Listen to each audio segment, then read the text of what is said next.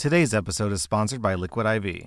I work out every week, so it's important to stay hydrated. Plus, on top of working out, I've got a three year old whose favorite after meal activity is to run laps, like the little psychopath that she is. Clearly, I need all the hydration I can get. That's why I like to use Liquid IV for my workouts and just for my daily drinking. Liquid IV hydrates you with benefits like electrolytes, essential vitamins, and clinically tested nutrients. With three times the electrolytes of leading sports drinks, plus eight vitamins and nutrients in a single stick, it's clear why Liquid IV is the number one powdered hydration brand in America. And I mean, yeah, vitamins and electrolytes are nice and all, but what about taste? They've got white peach, green grape, raspberry melon, and my favorite, lemon lime. Tastes great to me. Turn your ordinary water into extraordinary hydration with Liquid IV. Get 20% off your first order of Liquid IV when you go to liquidiv.com and use code R slash at checkout. That's 20% off your first order when you shop Better Hydration today using promo code R slash at liquidiv.com. Welcome to r slash malicious compliance, where a stupid sexist gets himself in big trouble.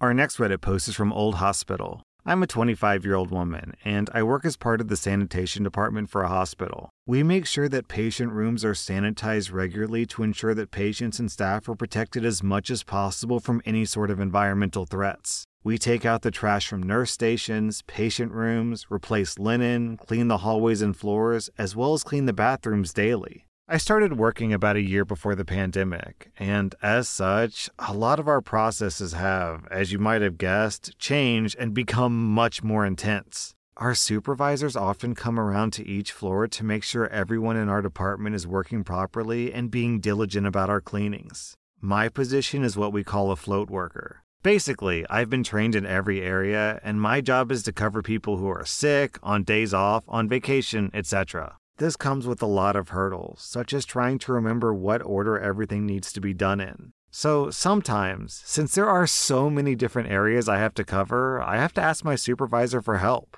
The downside to my position is I won't know until I show up to work where I'll be for the day. I don't mind this because it allows me to see a vast amount of the hospital and build a rapport with the nursing staff and doctors all around. Usually, if I'm covering for someone's vacation or time off, I'll know ahead of time, as my posted schedule will have me in their position for that time. About a year and a half ago, I was scheduled to cover one of our guys who works in the operating room for about a month. Working for the operating room typically came with a fair bit of free time, since there wasn't a whole lot to do after you prepared the room for the next patient. And the stuff that you were assigned to do, other than those rooms, were usually finished before your first break, anyways. However, there was one downside to working in the operating room. Steve, a 56 year old man. Steve was a scumbag and the sort of person who thinks that LGBT people are just mentally ill. And he told me at least twice that you're not built for working and that I should be in the kitchen at home preparing dinner for my husband. For context, I'm a very open lesbian and he refuses to accept it. Also, he is the epitome of a teacher's pet. You do something just a little too slow, he called our supervisor. Get too busy with one thing and you couldn't finish your secondary task right away, he'd call our supervisor. You get the idea. Steve was the reason why a lot of people didn't like working in the operating room. If him constantly calling supervisors wasn't already enough, which trust me, it is for most people, then he would insist on trying to teach you better ways of cleaning things if you weren't being absolutely efficient. He would harass people constantly, especially the women, asking them if they had done this or that correctly. And most of all, he loved to try to boss around everyone from our apartment.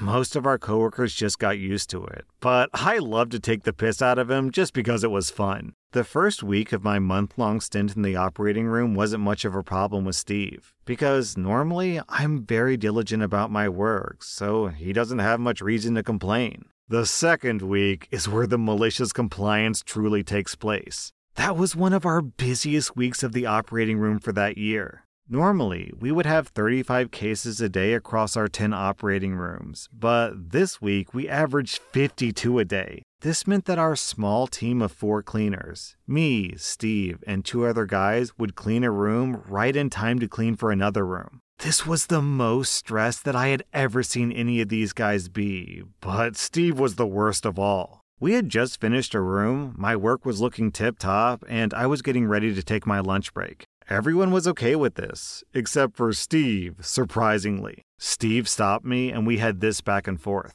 Wait, have you checked your sinks? Yeah, I scrubbed them before the morning rush. How about your trash cans? My God, yes, I checked them. One of them is half full, but it's not going to get filled up during my lunch break. Now, can I go? I don't want to.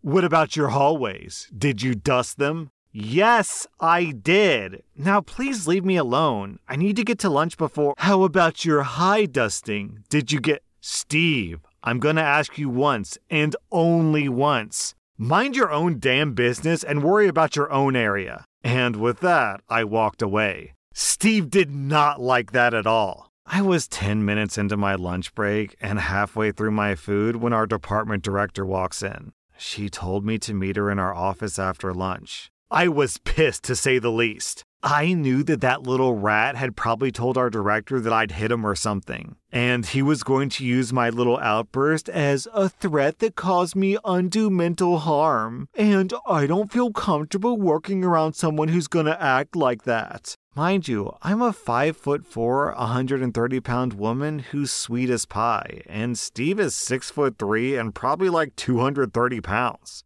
As I was eating, I kept an eye on the monitor that showed the operating room schedules, and I could tell that the operating team was about to get rocked. I panicked for a moment, but then I remembered what happened with Steve, and I couldn't help myself from laughing a little bit. Cue that sweet, sweet, malicious compliance. I finished my lunch and left to go to the director's office. On my way to the elevators, Steve saw me and stopped me. OP, get your hairnet on. We have nine other rooms that need to get cleaned. Oh, I'm so sorry, Steve. I was asked to come down to the office by our director. She had some things that she wanted to discuss with me and told me to come immediately after my lunch and to not worry about the, but we're getting overrun with work. I don't see how that's currently my issue. If I don't talk to her, I might get fired for insubordination, so good luck. I'll try to be as fast as I can. I smiled and turned away. I got down to the office, and the director was sitting with one of our HR reps. Surprise, surprise. She pulled me in to talk about the fact that someone, who she couldn't technically name, but everyone knew who it was, came to her with a complaint about a hostile encounter in which I made the person feel uncomfortable. I laughed a bit and told them what had happened from my point of view. The director just kind of put her head in her hands, and the HR rep had to stifle a chuckle. My director said that originally she was going to put a strike on my record, but after hearing my side of the story, along with the plethora of other reports made by Steve about people in the department, she said she realized that she probably shouldn't have gotten HR involved until she heard my side of things, and she dismissed both me and the HR rep. As I turned to leave the office, I remembered those times that Steve looked down on me for being a woman. So instead of heading back to work, I closed the door, turned back around, and sat down. The director looked up from her laptop, sighed, and asked what I needed. I just smiled and said, I'd like to lodge a complaint about Steve. She stared at me for a few moments, then asked me to detail my complaint. Here's a list of the things that I got her to put in the complaint micromanagement of peers, creating a hostile work environment, unnecessary reporting of coworkers, bullying, misogyny, discrimination of LGBT coworkers, and finally, sexual misconduct. Because once he told me that I like other women because you've just never had a guy who could f you good enough. After going through the list, with me providing examples and dates, my director just kind of shook her head and put her fingers up to her temple. I looked at her and said, Bad day to be Steve? And she nodded. Yeah, bad day to be Steve. You can head back to work. I'll talk to him before I leave for the day. I left the office, and even though I'd only been away from them for like one hour, my team looked awful. Even our morning guy, who's in his mid 30s and has been doing this for upwards of a decade, was looking rough. They had finished all nine rooms. Impressive. The three of them looked at me, and Steve was the first to say anything. Took you long enough, B word. Where were you? Oh, don't worry. You'll find out soon enough. My meeting with the director went well. The morning guy asked, What happened? Oh, well, someone complained about me being aggressive, and it ended up turning into a conversation that would definitely eliminate the hostile work environment that was created here. Steve smiled and said, Good. The last thing we need is someone to feel uncomfortable up here. Oh, of course, Steve. Wouldn't want anyone to feel attacked or anything, right? Also, Steve, I had a question for you. Have you checked the break room yet? Last I saw, the trash was overflowing on the floor. Steve left in a panic, and the other three of us laughed. The fallout. Since I was the person who levied the complaint, I was entitled to hear about any actions taken to correct that complaint. Unfortunately, since I was the only person who lodged complaints about Steve, he couldn't be fired. That being said, Steve was still reprimanded hard and was slapped with two strikes. For clarity, getting three strikes means that you're fired. And he had to take a year's worth of classes about discrimination, misogynistic reform, LGBT learnings, etc. He was also told that if anyone reported him saying things like this again, he would be fired and blacklisted from all hospitals in this state. And in other news, I've since become a lead for our day shift. While I do maintain my floater status, I did gain a few more dollars per hour, some leadership responsibilities, and most importantly, a fancy title to tell Steve to F off with. Today's episode is sponsored by ZocDoc. Life is full of compromise, but there's one thing in life that you should never compromise on your own health. That's why I like to use ZocDoc to find the best doctors for me. That's how I found my personal doctor, as well as the pediatrician for my little girl. ZocDoc is a free app and website where you can search and compare highly rated in network doctors near you and instantly book appointments with them online. Once you find the doctor you want, you can book them immediately. No more awkwardly waiting on hold with a receptionist. My favorite thing is that you can see doctor reviews. I mean, who wants to go to a doctor who makes you sit alone in a room for an hour and then rushes out after barely speaking to you? I love using ZocDoc because, to be honest, it's easy and I'm lazy. Go to ZocDoc.com slash RS and download the ZocDoc app for free. Then find and book a top-rated doctor today. That's ZocDoc.com slash RS. ZocDoc.com slash RS. Today's episode is sponsored by Adam and Eve. You know, I read so many stories about cheating partners and unhappy marriages. Maybe people wouldn't be in such unhappy relationships if they spent more time nurturing their love life. That's why you should check out today's sponsor, Adam and Eve. They've got toys for men, toys for women, and toys for how should I put this? Well, it's not exactly r slash am I the butthole, more like r slash I'm in the butthole. And yeah, I realize that ordering adult toys can be a little scary because you may be concerned about privacy. Don't worry, Adam and Eve offers discreet and free shipping for your package. Trust me, these people are experts in your package. You can get 50% off on just about any item, along with free shipping and rush processing. Just go to adamandeve.com and select any one item. It could be an adventurous new toy or anything you desire. Then enter code R slash at checkout. That's R slash R S L A S H at adamandeve.com. This is an exclusive offer specific to this podcast, so be sure to use code R slash to get your discount, plus 100% free shipping, and get it fast with rush processing. Use code R slash. Our next Reddit post is from Simple, Texas. At my last job, my main duty was the IT manager for the entire location, among other duties. I had been there for three and a half years at that point, and I was trusted by everyone. If I had something important to say, people listened. During COVID, while other departments' budgets were getting slashed and employees were getting laid off, I was able to replace a lot of our aging IT infrastructure. At the beginning of my last year there, the owner hired a young, I only tell the truth even though you won't like it, narcissist as his second in charge. The owner hired this bonehead as his successor to running this location, while the owner focused on opening up a second location. In the first three months, Bonehead pissed off everyone to the point where 15 people from various positions left the company to find another job. This was during the pandemic, where a lot of people were thankful they had any job, but 15 people were like, I'm going to risk finding another job in the middle of the pandemic rather than stay here. He was that bad.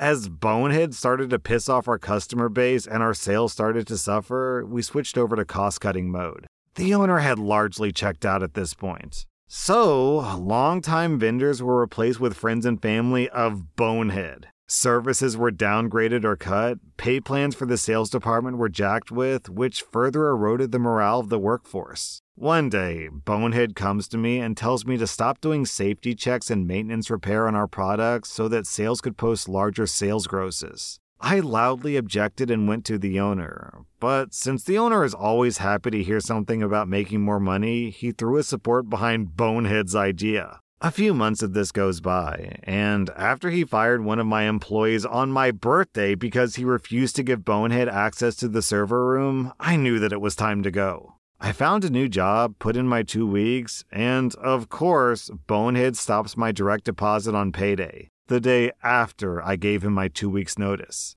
I decide that dealing with this hassle isn't worth the extra two weeks' paycheck, so I tell them I'm out of here while filing a report with the state over my wages being withheld. As I'm walking out the door, Bonehead reminds me that I'm no longer an employee of the company, and I am not to get involved with the company's affairs, and I may face possible legal repercussions if I say anything negative about the company. Fast forward to this Monday, and I get a call from my local internet provider. They tell me my internet service bill has gone unpaid for the last six months, and it'll get cut off if I don't pay immediately. I log in and I see that my account is paid. So, after a bit of back and forth, I find out that I'm still the point of contact for my last job's account on the internet service. Remembering that I'm not to get involved in the company's affair, I just tell the internet service provider that I can't get involved because I no longer work there. They asked me for an updated point of contact and say that if they don't get one, they'll be forced to suspend service. I repeated that I'm not allowed to get involved and left it at that. An hour later, a buddy I know who still works there called me and told me they had to stop working because their internet service was cut off. I played stupid, but it took three days to restore it.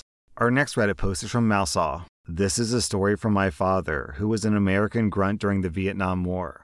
This was during one of his assignments near a Vietnamese village. Because they were trying to avoid killing the local civilians, they had orders expressly prohibiting them from shooting back, and the guerrillas knew about it. So every single night, the guerrillas would climb up to the rooftops in the village and take pot shots at my father's group. Now, because the guerrillas were effectively using the civilians as a shield, the men weren't allowed to shoot back. They were, however, allowed to launch a flare, which would light things up enough that the guerrillas didn't feel safe continuing to shoot at them. But still, the shooting would start back up again the next night. One night, my father had had enough, and he had a devious idea. When a sniper started taking pot shots that night, my father immediately launched a flare, horizontally, right at the sniper. His commanding officer reamed him for it, but after that, the nighttime pot shop stopped. Down in the comments, Jay Headspace points out something interesting about this post. If you weren't expecting it, being on the receiving end of a flare like that would probably look like a missile or an RPG hitting your way. and then Tiny Octopus adds, even if you do recognize it as a flare, it's a declaration of, I know exactly where you are, and this doesn't need to be just a flare. And then we have this story from Neath. This reminds me of a story that my military buddy told me when he was with the Canadian forces in Yugoslavia. There were snipers that were harassing the troops and civilians. The Canadian snipers weren't allowed to shoot unless they were already shot at, so they got a better idea. They took telescopic pictures of the bad guy snipers and then pinned the pictures up in the places they were sniping from. Funnily enough, the snipers stopped all action in that area. That was r slash malicious compliance. And if you like this content, be sure to follow my podcast because I put out new Reddit podcast episodes every single day.